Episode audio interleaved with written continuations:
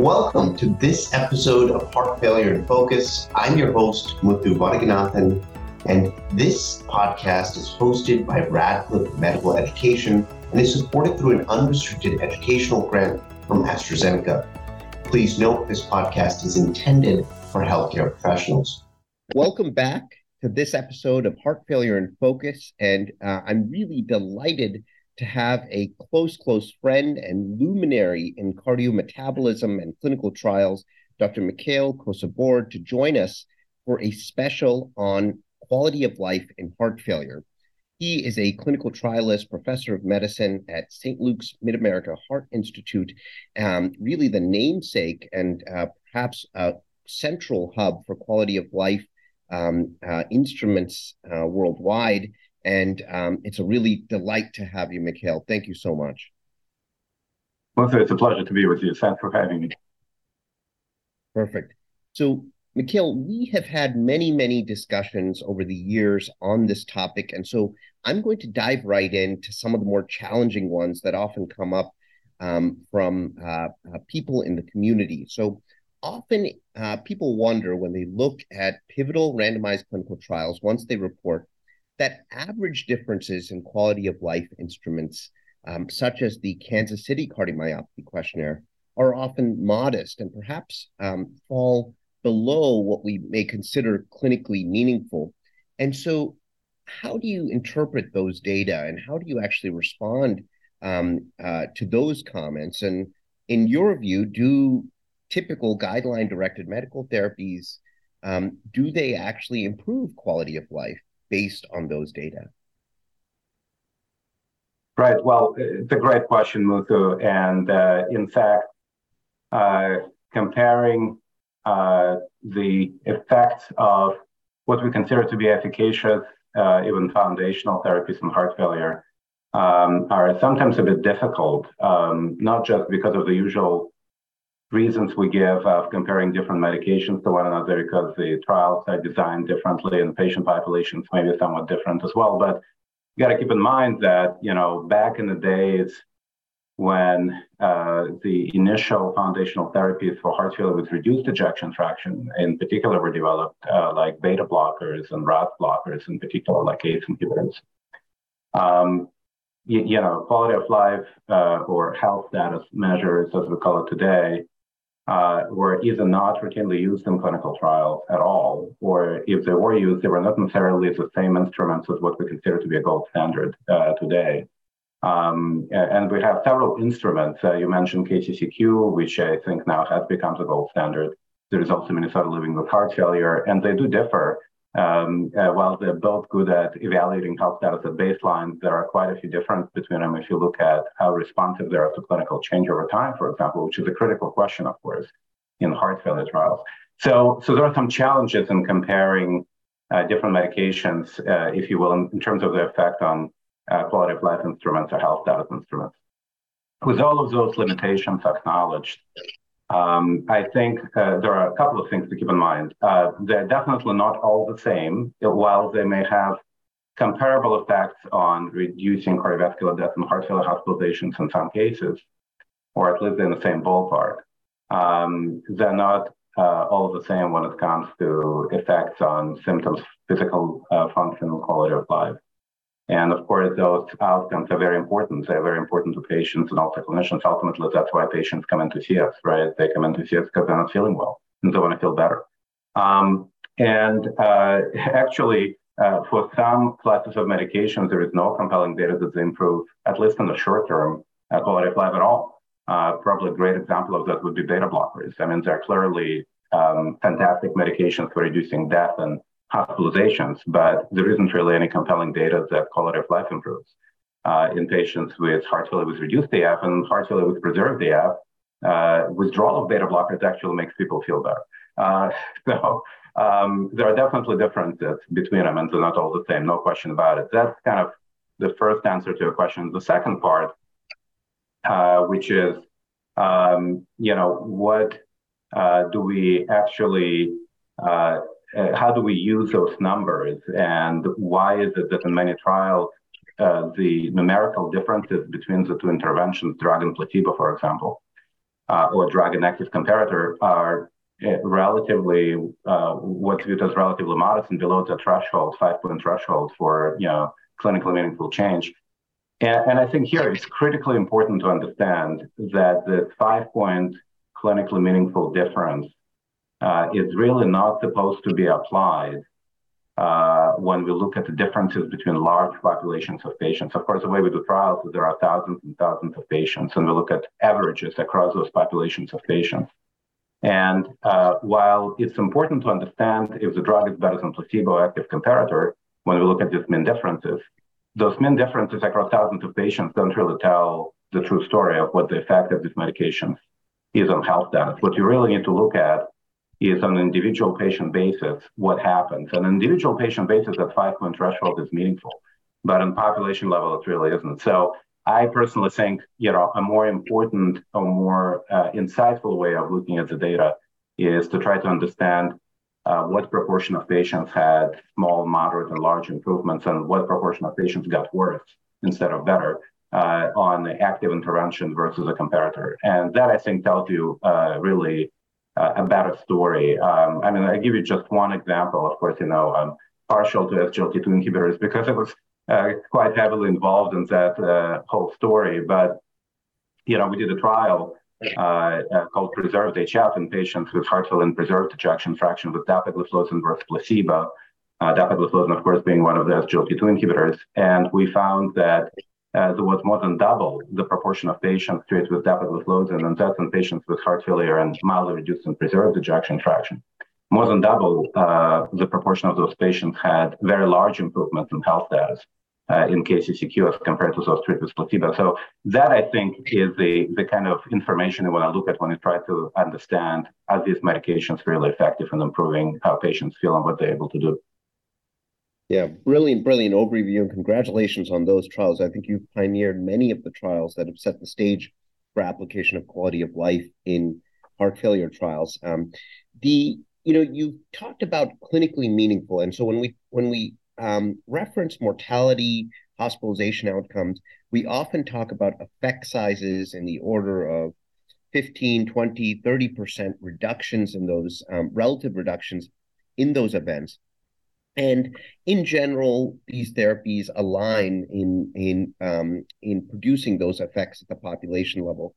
How do you think about clinically meaningful differences in quality of life or other measures of health status? Um, and how is you know, let's say, let's take the uh, Kansas City Cardiomyopathy Questionnaire as you mentioned, it's really become and risen to the goal as the gold standard. Um, how is five points selected? Why was that selected as clinically meaningful to patients? Right. Well, uh, as uh, you well know, the person who actually developed the Kansas Cardiomyopathy Questionnaire, who's a good friend and colleague of mine right here at my institution, St. Luke's Mid-America Heart Institute, John Spertus. And um, John and his colleagues did a very thorough evaluation of this where they actually measured KCCQ uh, serially, and they also looked at serial changes uh, in patients' clinical status.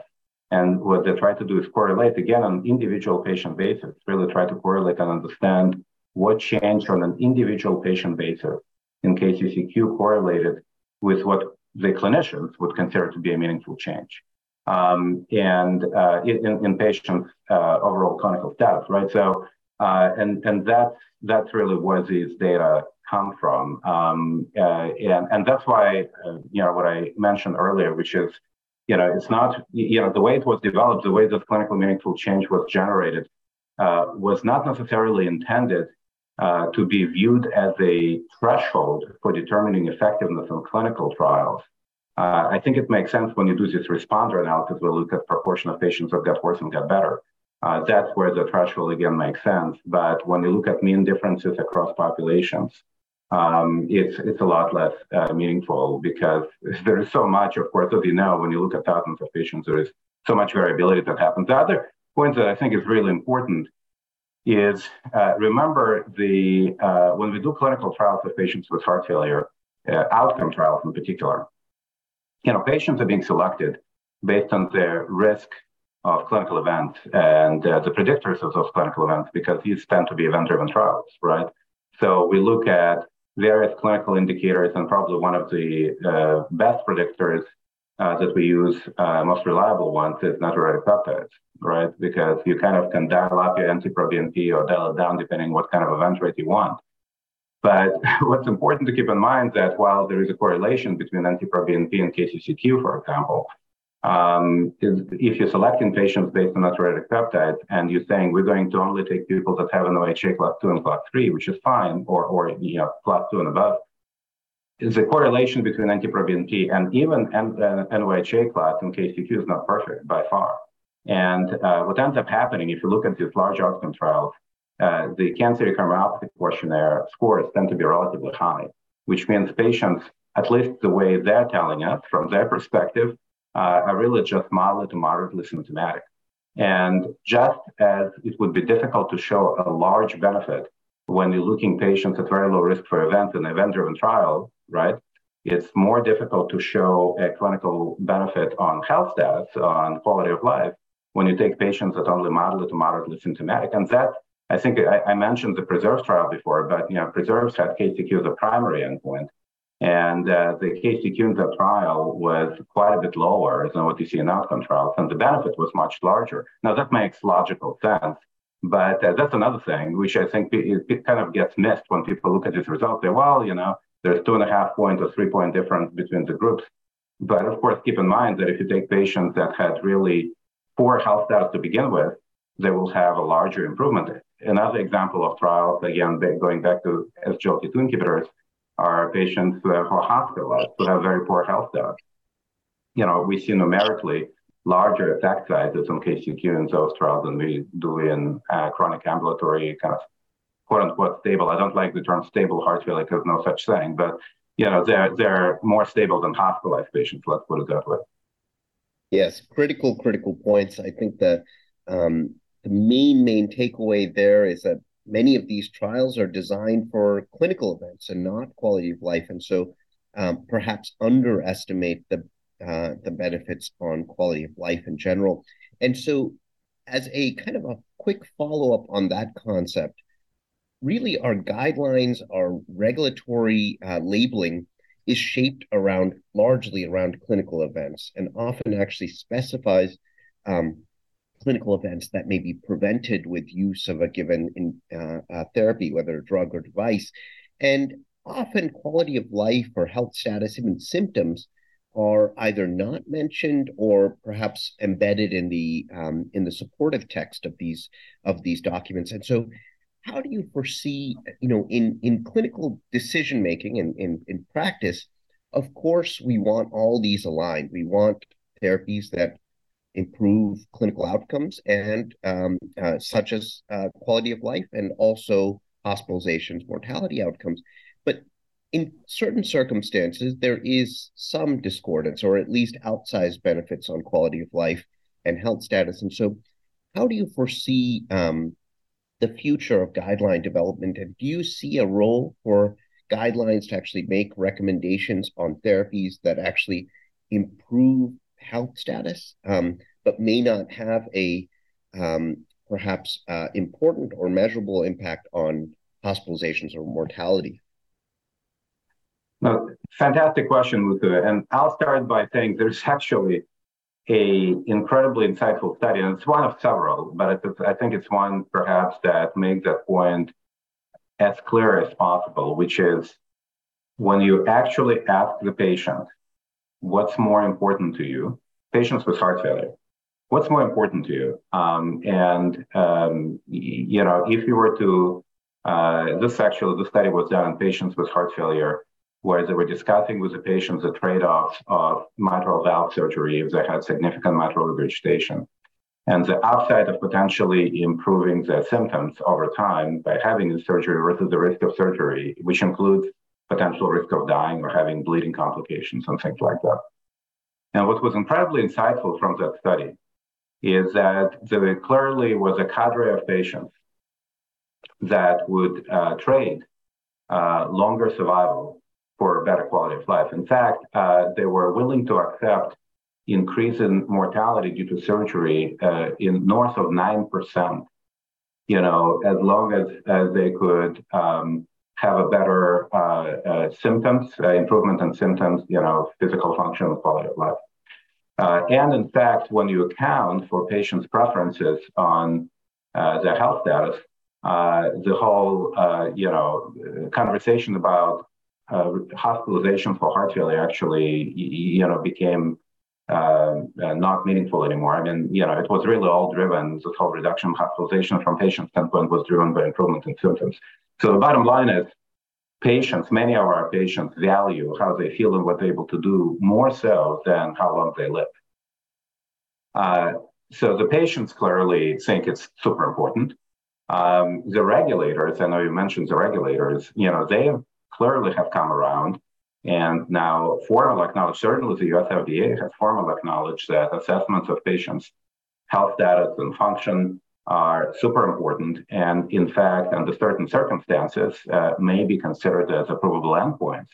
Uh, and KCCQ has actually been qualified as a potentially endpoint in patients with heart failure.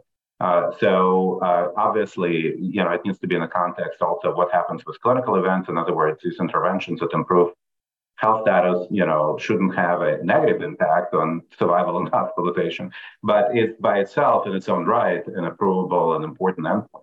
Now, when it comes to guidelines and clinical practice, I think that's where the gaps are. Um, the, the, guidelines, unfortunately, haven't come nearly as far. And I think, uh, in fact, uh, some guideline developers will uh, clearly acknowledge that, you know, an outcome like mortality uh, is still more important than anything else uh, and drives a lot of the decision making. Um, but but I think uh, you know the guideline developers because the guidelines are so important in driving clinical practice uh, uh really need to uh, not just uh, kind of mention quality of life measures somewhere on page 250 of the document, but actually base their recommendations in part uh, on what happens to that important outcome because it's so critical for patients. And we all say we, you know, we obviously here to care of patients, so that that's got to have influence. Um, so uh, I'll, I'll, give you a hypothetical example. Let's say a drug A and drug B, um, you know, uh, both uh, have uh, you know minimal impact on mortality. Um, they both significantly, in a meaningful way, reduce heart failure hospitalizations. Uh, but one uh, has a much larger impact on patients' symptoms and quality of life. And the other one uh, is not nearly as uh, impactful. You, you, know, I would think it'd be natural uh, for the guidelines to make a differentiation between the two because the triple goal of care is to reduce death, prevent hospitalization, improve quality of life. So all of those three need to be considered.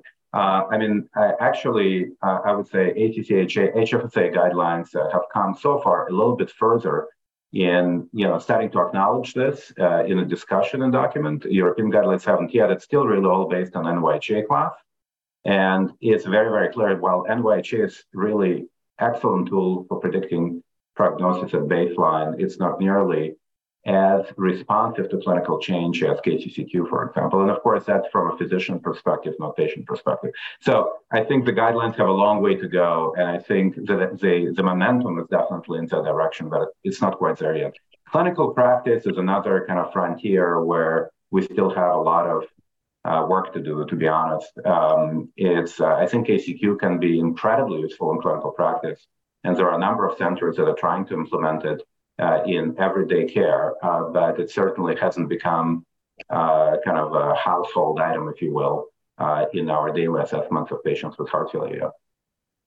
Yeah, fully, fully agree, Mikhail. And and um, we have about a minute left, and I, I want to borrow your wealth of experience in, in running trials um, and employing uh, these instruments. And so many um, of the listeners are going to be junior investigators or early career investigators um, embarking on this journey. And often in an era when we're trying to streamline CRFs and um, uh, it may be daunting to employ or incorporate a um, a multi uh, uh, a multi question um, instrument like the KCCQ. And so, what is your response to that? And and um, you have clearly been very effective at embedding these instruments in trials. And so, can it be done in a streamlined manner, in an efficient manner that is also uh, cost efficient for for trials and for um, uh, society?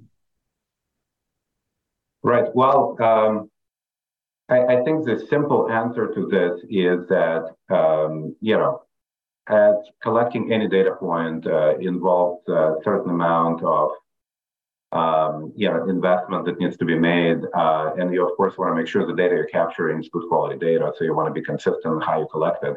With all that acknowledged, I think uh, first of all, patients appreciate being asked how they feel.